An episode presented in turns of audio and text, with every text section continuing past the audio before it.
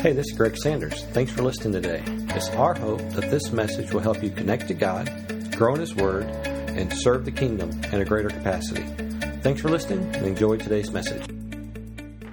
This morning, I want to share with you a message that I know my title sounds sort of churchy.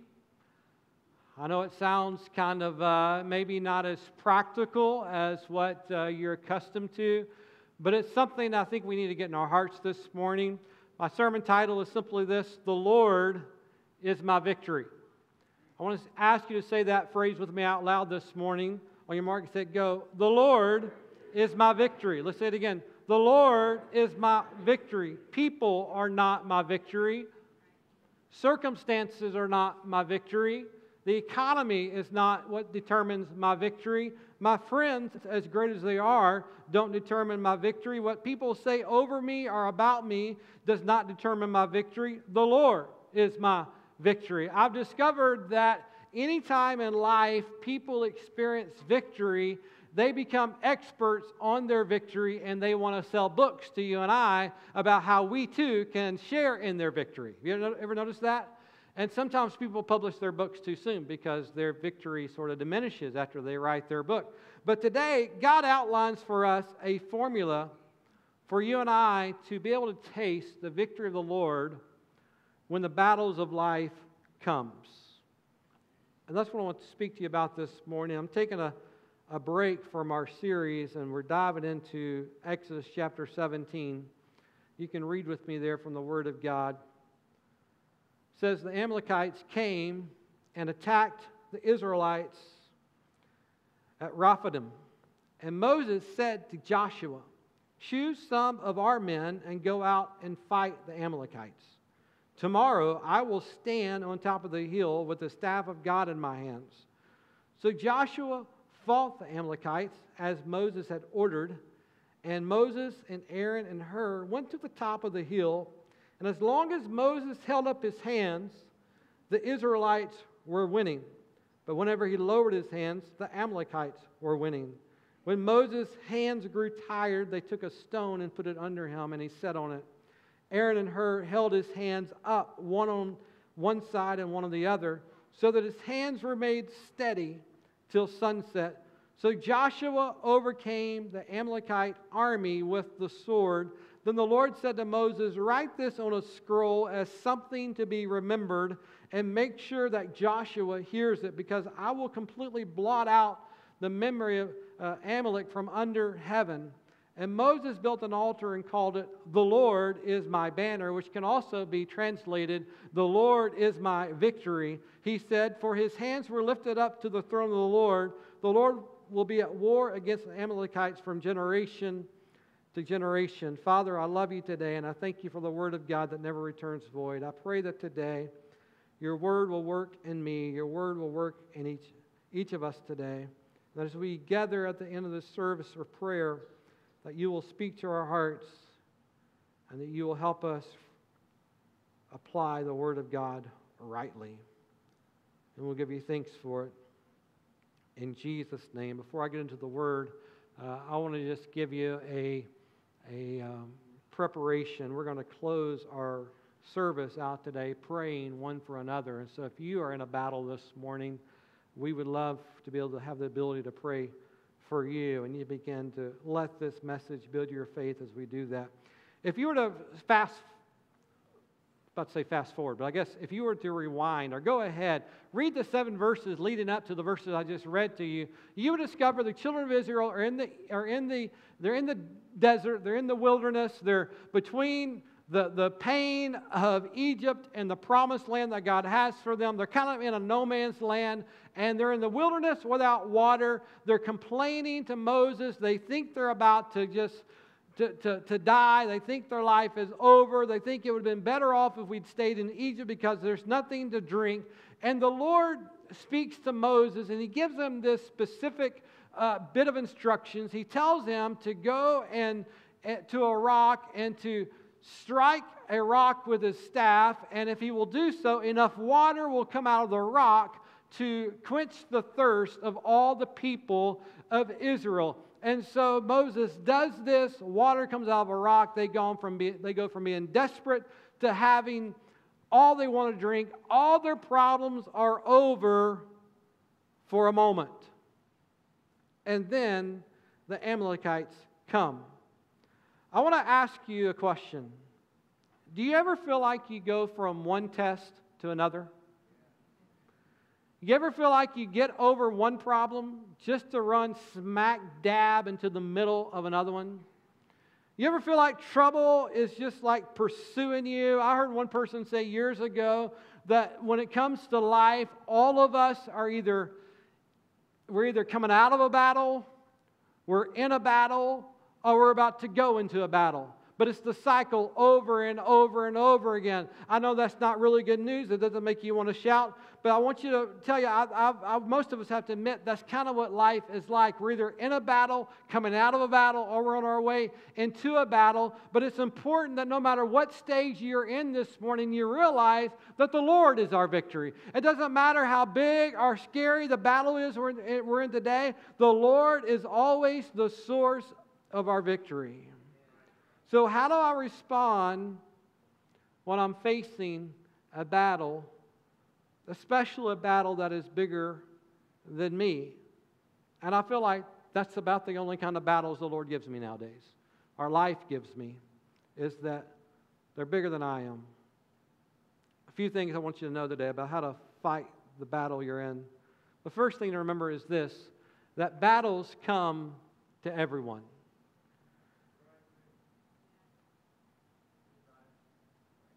There's a theology out there that preaches really good. The only problem is it's not true. There's a theology out there that says if you will love God enough and serve Him well enough and be good enough that you won't have any problems anymore. The only problem with that theology is it isn't true. That's the only problem with it. Because Jesus said that in this life you're going to have some troubles. You're going to have some issues that you can't handle. You're going to have things in your life that are bigger than you. But He does tell us to take heart that he's overcome them, that he is greater, that the one who is in us is greater than the one that's against us. So there's no such thing as a trouble free life, but the Lord does give us instructions on how to handle our lives when we find ourselves in trouble. I just want to say a few things about that this morning that maybe will help you. Is that all of us need to understand that trouble is not a sign that we've messed up. Trouble is not a is not an indicator of personal sin. Can our problems, can our sin cause problems? Absolutely. Can we, can we sin against God and therefore invite hardship to our life? Definitely. I heard one person say years ago, he said that he felt like he gave the devil a whole year off because he just messed himself up enough to cause enough problems of himself. Understand what I'm talking about? We can make, we can sin. We can, I, I, you know, the, the law of sowing and reaping is, it, it, is, is, it is still in effect today. However, John says in 1 John that if we confess our sins, that he is faithful to forgive us of our sins and cleanse everything away from us that is wrong in us. Isaiah chapter 44, I love this scripture. The Lord says, I have swept away your offenses like a cloud, your sins like the morning mist. Return for me to me because I have redeemed you. What does that mean? That means that even when I'm in trouble, even if the trouble is of my own making, let's just pretend for a moment it is of my own making. All I have to do in that moment of my sin of my own making, like the like the prodigal son had in the pig pen, that moment of awareness, all I have to do is come to my senses, call on the Father, confess my sins, and He is faithful every time to forgive me my sins and cleanse me of everything that's not right. Well, Pastor, what does that mean to me? That means I am going to say no to every lying scheme of the enemy that tries to play with my mind that says you're stuck in what you're stuck in because of something you did once upon a time. When the Lord said that I've come that those who are free in me can be free indeed. Romans chapter 8 says, There is now. And let me just go to the deep Greek for you. When the word says now in the word, that means this now. Understand that? The word says there is now, right now, no, not a bit, not a trace, not any evidence, no condemnation for those of us who are in Christ Jesus. So attacks are not evidence that I've done something wrong. Sometimes you can be doing something right and attacks still come. I liked what uh, Brother Wilkerson once said. He said, Don't be afraid if you find yourself in a valley that's full of giants. He said, Be afraid if you your, find yourself in a valley without giants, because you might be in the wrong valley. Because God calls us to places to displace the enemy. So attacks are not evident of personal sin, they're not evidence of being in the wrong place. You can't, you can't run from the attacks of the enemy. Have you discovered that? If you run from this place to that place, from that place to this place because the enemy is attacking you, all you've done is you've let the enemy know what works well on you, and he'll just keep doing it no matter where you find yourself. So attacks are not evidence of being in the wrong place, of doing the wrong thing. Attacks are simply evidence that there is a opponent against you. 1 Peter chapter 5 says to be controlled, and alert. Your enemy. You catch that phrase? Doesn't say God's enemy. What does it say? Your enemy. I, as, as great as a guy I am, if you don't think I'm great, just ask me after service, I'll tell you. Just teasing. All of us, we have an enemy. And to make matters worse, we live in a fallen world, right? We live, we live in a world that's, you know, according to Genesis chapter 3, we have to deal with thorn bushes. Women have pain or increased pain in childbirth. We have to work under the heat of the summer. We have to deal with sickness and death. All of that is results of the fallen state of the world that we live in. But to add insult to injury, we have an enemy that tries to exploit our minds and our hearts and our lives in the middle of this fallen world that we live in. The Amalekites came against Israel not because they were bored, but because Israel represented what they couldn't have, and that was the favor of God. The Amalekites were the descendants of Esau. Remember Jacob's brother? Jacob, the one who had, you know, sort of swindled Esau out of part of the birthright, given it to the other, promised by God. He swindled what he couldn't really, didn't really have to swindle it, by the way. But they were descendants. They were, they were after what Israel had. And can I tell you today, the enemy is out to get what God has given you. But I want to remind you, 1 John chapter 4 says, You, dear children, are from God and have overcome them, because the one who is in you is greater than the one that's against you. Second, this morning,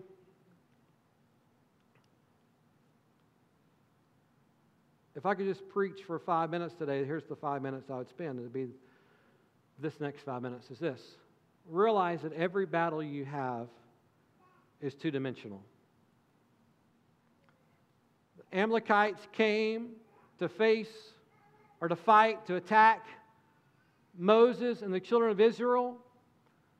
And Moses looked around, and through God's wisdom, he realized, you know what, we need two strategies for this. M- Moses realized this is a physical battle. These are real live swords, real live chariots, real live slings. All this, these are real problems. But he didn't say we're just going to fight this in the physical. He said, Joshua, I want you to get some people and go fight this in the field. And I'm going to get some people and I'm going to fight this on the mountaintop. And together you're going to fight in the field and I'm going to fight in the mountain. And together we're going to fight together and God's going to bring glory. Friends, can I tell you, every issue in your life is not a matter is it physical or spiritual, it's both. It's both. Every attack in your life has a physical element and every spiritual, and it has a spiritual element. Well, Pastor, you know, I don't, I don't really, you know, it's just, it's just, no, no, it, it's all the, it, it all affects one another. Just because a problem starts in the physical doesn't mean it's going to stay in the physical. Just because a problem starts in the emotions or the mind does not mean it's going to stay there. Physical issues can cause emotional issues. Emotional and mental health issues can cause physical issues. You ever heard of someone having heart issues and they say it's because of stress? Right? That's almost common everyday occurrence. When there is nothing physically helping or hurting them, physically they're in an air conditioned office all day, physically they're not, you know, they're not working in the heat, physically they're not expanding, or I'm sorry, you know, using a lot of energy every day, but yet they are crushed under stress and their physical body is suffering because of their mental state. Moses does not decide do we need to fight this in the spirit or do I need to fight this in the physical? Moses said, listen, here's how you fight your battles. You do both. You fight it in the physical, but you also fight it in the spiritual. Friends, it's time that we stop trying to decide how, which way we're we going to fight our battles, and we decide we're going to fight it both ways because both both ways is what it takes to gain victory. You know, even in the Great Commission, something we've all been called to do, you can see the elements of the physical and the spiritual working together. Jesus said, here's the natural part go, preach, and disciple. Baptize. Those are physical things you do. Physically grab people, you put them under the water, you pull them back up. You take the Bible, you take it out, you lead people through, you're discipling people. You use your mouth and your tongue and you tell people about Jesus. That's the physical. You do that in the physical. But, but then Jesus said, here's the supernatural, and I will be with you. And his, his being with you doesn't just mean he's standing by to watch. That means He is walking you through these things you are doing in the natural. He's giving you favor you can't get on your own. He's enabling you to do things you can't do on your own. He's opening doors for you that you can't open on your own. As you just do what you can do, the supernatural power of Jesus comes along and helps you do what you can't do. It's, it's a spiritual battle, but it, it includes both the, the, the physical and the spiritual.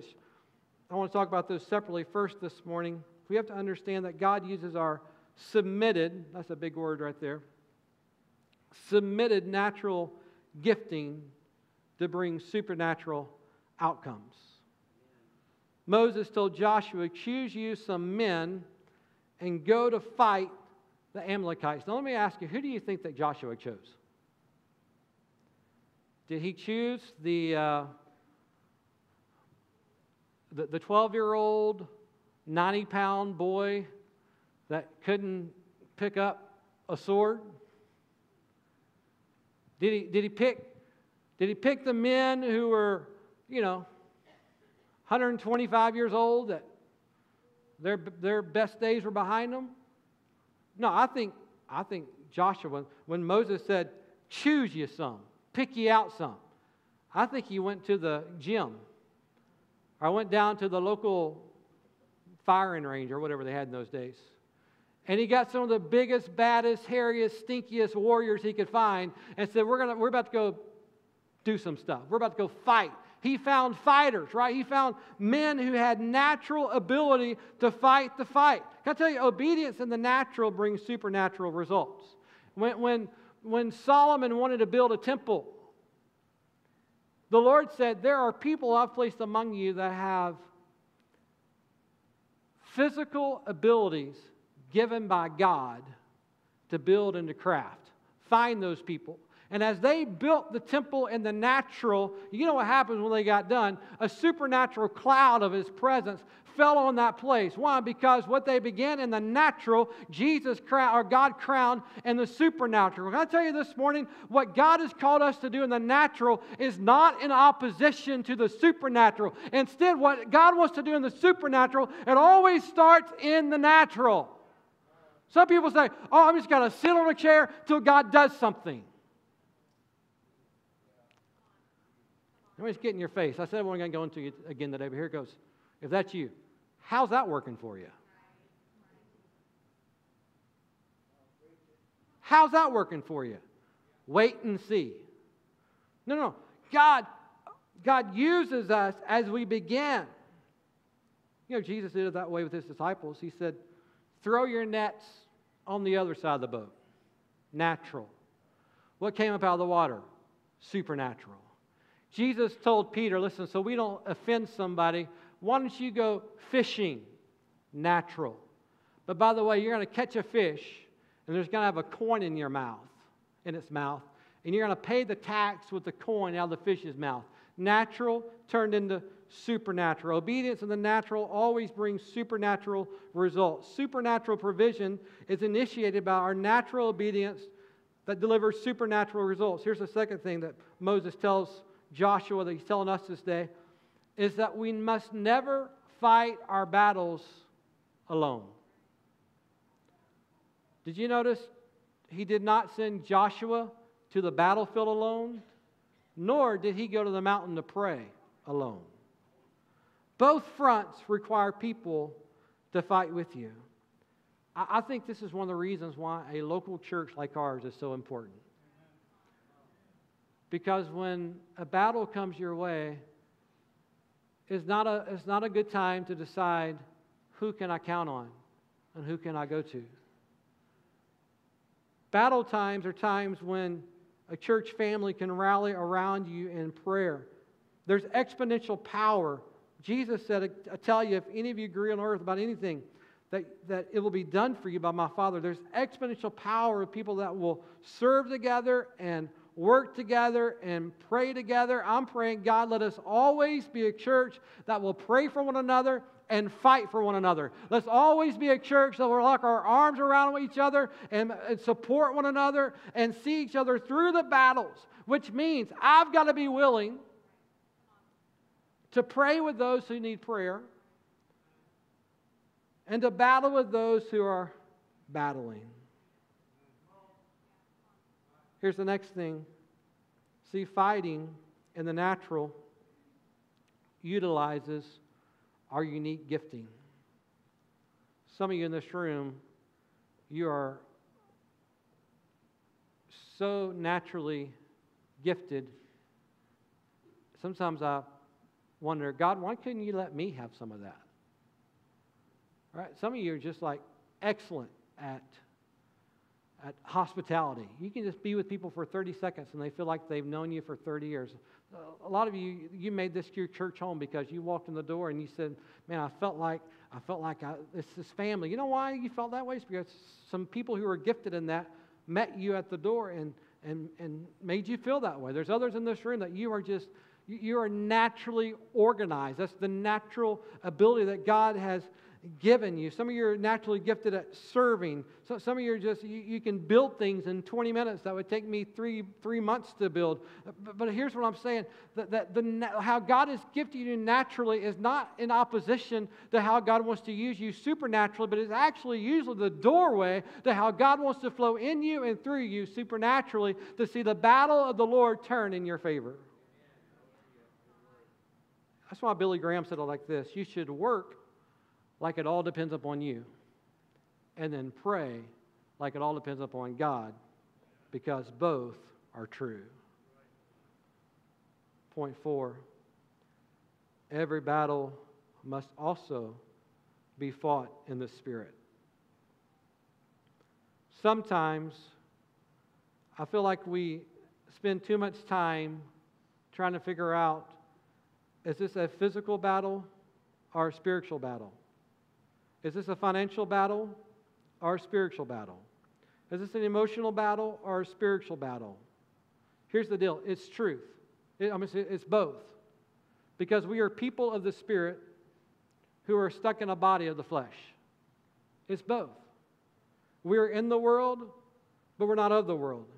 We live in the natural, but we're not but we are connected to the supernatural. When Moses and God's people were attacked by the Amalekites, this was a physical army coming against them. These were real swords, real threats. This was a real God. If you don't show up, we're going to die, or if we're not stronger than them, this life that we have is over. This was a real deal. But Moses didn't say, hey, let's go muster our army only. He said, Joshua, you get some guys and go fight them over there, and I'm going to get some guys. We're going to go pray over there because it wasn't either or, it's both and, and so must our battles be in this life. Both are necessary. I think in each of our lives, there are seasons where you will be in the middle of the battle, slinging the sword, or you'll be on the, on the hilltop praying for someone else. And most of us in this room are naturally one or the other. Some of you in the room, you are a natural sword slinger. You're like, just give me a water pistol and I will take on hell right now. You're, you're just a natural born fighter. Prayer, sort of a stretch for you. Others of you are natural born intercessors and prayers. That's how God has designed you. When something needs to be prayed over, you're like, let me at them. You know how to touch heaven quicker than a cell phone can call Pizza Hut. Like you're just, you're there. Which is fast, by the way. But can I tell you, I believe in God uses all of us for different reasons, different seasons, for different reasons. And I think verse 11 lets us see something. I want to read it to you again. It says, As long as Moses held up his hands, the Israelites were winning. But whenever he lowered his hands, the Amalekites were winning. Verse 11 allows us to see the necessity of fighting both in the flesh and in the spirit. Which, by the way, when Moses was up there, he wasn't just, isn't this cool? Look what happens when I do this. When I do this is a look. Like he wasn't, he wasn't just, no, no. He when he had his hands raised, he was praying. That's why you lift your hands. The word even says, I was lifting my hands to the Lord. And what happened? He got what? Weak. Did you know you can get weak in the physical and you can get weak in the spirit? So, you need people to battle with you in the physical, but you need people to battle with you in the spirit. Amen? It's not one or the other, it's both. You're going to have people that will battle with you in the field and people who will battle with you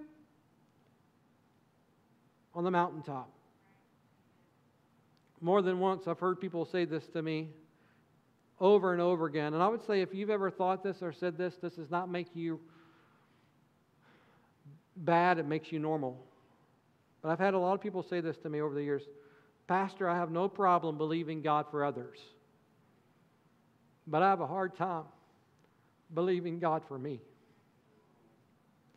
And that is why God has given us each other. So we can hold each other's hands in prayer. We can sling a sword with our brother or hold up the hands of the one that needs held up. Colossians chapter 4, verse number 12.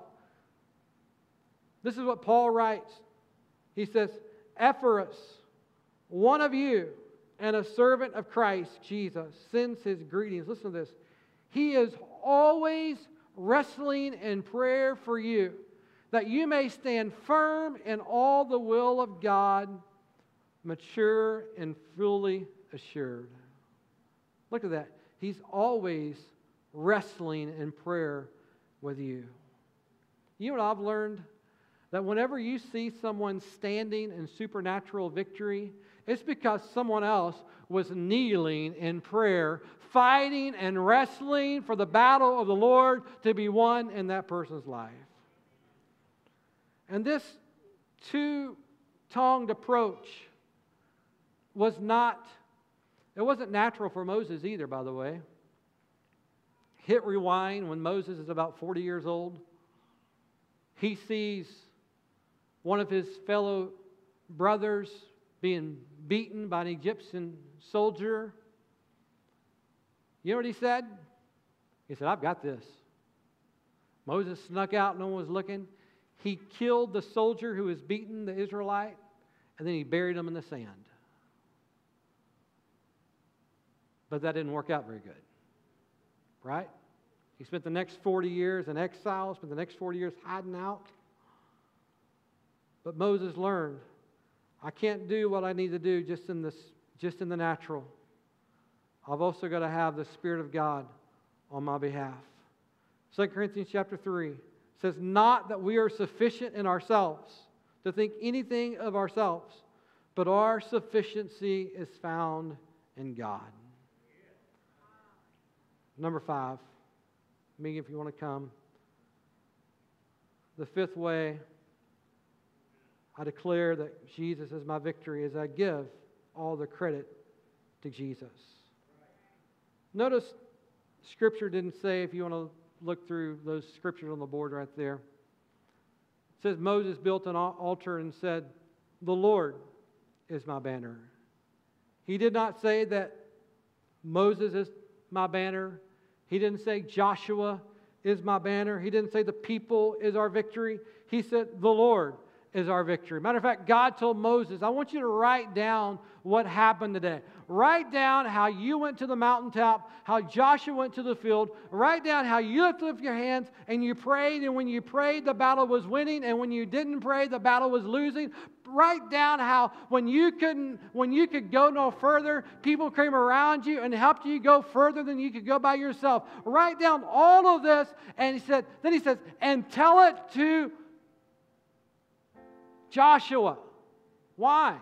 Because God knew it's just a matter of time until Moses is gone and Joshua will be in the place of Moses and he's going to fight more battles on his own. And he said, I want Joshua to know that this is not something that you do in the flesh only. It's not something you do in the spirit only, but you battle your battles in the flesh and in the spirit. I believe that's when, when Moses passed off the scene and Joshua was called to, to lead the people of God. Joshua said these words He said, Lord, if you're not going with us, we're not going because we can't do anything without you. Friends, when you're face to face with a battle, that is the time not not to give up on God. That's the moment to lean on Him and say, Lord, I understand that without you, I am nothing, but with you, anything is possible to those that believe. I think it's important for all of us as parents and grandparents and leaders to realize that battle times are training grounds for the next generation. I've said it a hundred times, I'll say it again. People, our voices whisper in good times, but they shout in hard times. Sometimes people believe that troubled times are it's like a pass on doing what I know I'm supposed to be doing. But Moses, he writes down, he says, I want Joshua to see how I live through this troubling time. That way, when he comes, he can respond to troubling times in the same way. Parents, grandparents, leaders in the room, we have to understand that when, when hard times come to our life, when attacks come to our life, those are the moments that we are training our children, our fathers, our followers, how they should respond when trouble comes to them. Second Corinthians says, Thanks be to God, because He always leads us in victory in Christ, who spreads everywhere the fragrance of the knowledge of Him. I want to ask you to bow your heads this morning. Here's how we're going to pray. If you're in a battle this morning, you're wondering, how do I fight it? Do I fight it in the natural or do I fight it in the spirit? The answer is this you do both. One is not in opposition to the other, nor is one a substitute for the other. Moses said, Listen, you go to the battlefield, I'll go to the mountaintop. And together, God brought victory. I believe the formula for victory for our church is that some of us have got to be in the battlefield and some of us are going to be on the mountaintop. And I would challenge you today be willing to do both. Be willing to take your shift on the mountain and be willing to take your shift in the battle. Be, war- be willing to lift up your hands on the mountain and be willing to be the person that just lifts up the hands of someone else's. Be willing to sling the sword until you don't know what to do. Whether you feel like the battle is being won or the battle is being lost, you understand I'm going to fight this with the favor of God and the promise of God. Because the Lord is my victory. I said, The Lord's my victory. People don't determine my victory. The Lord's my victory. The Lord's my victory. I ask you to start this sermon that way. I want to ask you to finish it the same way. Would you say those words to me out loud? The Lord is my victory. Say it again. The Lord's my victory. Say it again. The Lord's my victory. I mean, it doesn't matter what life throws at us. It doesn't matter who says they're for us or against us. The Lord, the Lord determines our steps. The Lord determines how many of those steps we have. It's not up to people, it's up to God. He's our victory. So fight your battle in the natural, fight it in the spirit. Enlist some battle partners to fight with you. And determine that I'm going to allow God to be seen in my life through the battle I'm facing today. He's going to be seen through any victory. He will be seen through what others may call a defeat. Doesn't matter. God's going to be seen. He's going to be seen. That was the faith that those Hebrew boys had in the book of Daniel. Our God's able to save us, but even if He doesn't, we're still going to only worship Him. The Lord is our victory. Every head bowed, every eye closed this morning. Say, Pastor, I'm in the middle of a battle this morning maybe a physical battle of sickness, maybe a physical battle of something going on in your body, maybe a physical, physical battle in your family. But can I tell you, the Lord's your victory. Maybe a battle in your mind, a battle in your emotions, battle in your in your mind. Can I tell you, God can work in that area too. It's not one or the other. He works in both. But we have to battle in both.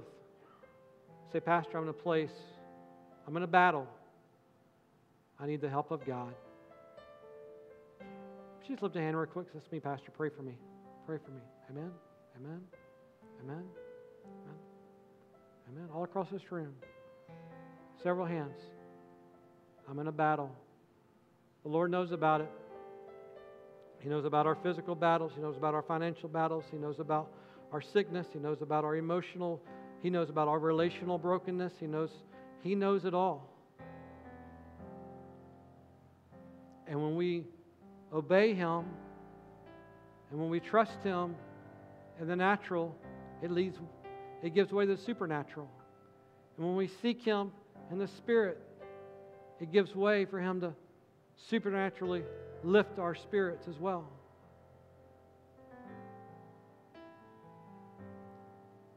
Today, if you lifted your hand, we would like to pray for you. Part of, part of what I preached this morning is lifting up the hands of one another. So part of part of this prayer, it may it may call you out of your comfort zone a little bit, but I would like for someone to pray with you if you lift your hand this morning. I would like for you to allow someone else to to lift your hands this morning and pray for you. And so this morning, if you lift your hands, would you mind coming to the front this morning and let us lift your hands while you're in the battle? Let us sling a sword with you this morning. Let us partner with you in prayer. Let us partner with you in the natural and in the supernatural. Would you come this morning? In just a few minutes, I'm going to ask people to come around you and help lift your hands physically, but also spiritually this morning.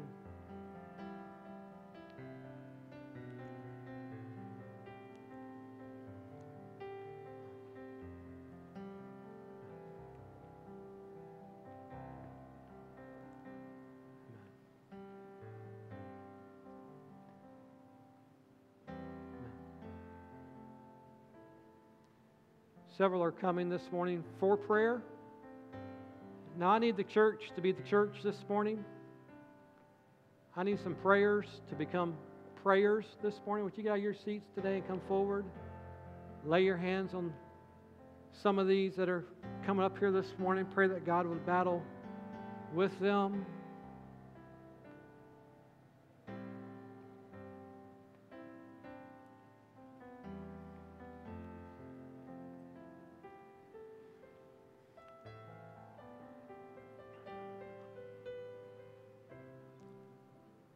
Congregation, would you stretch your hands towards these that are coming this morning?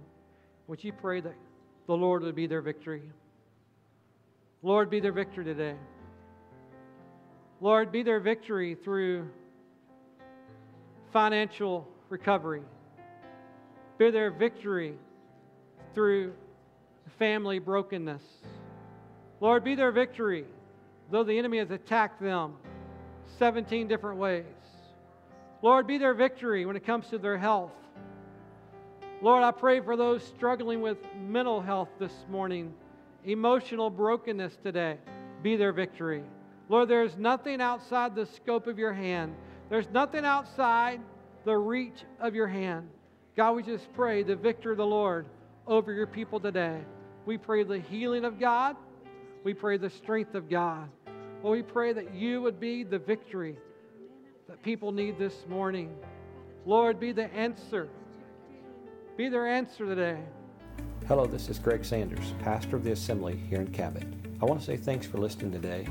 If you are ever in the Cabot area, we'd love to have you join us for a service. For service times, check out our webpage at theassemblycabot.com. Thanks again for listening. We hope you have a great day and God bless.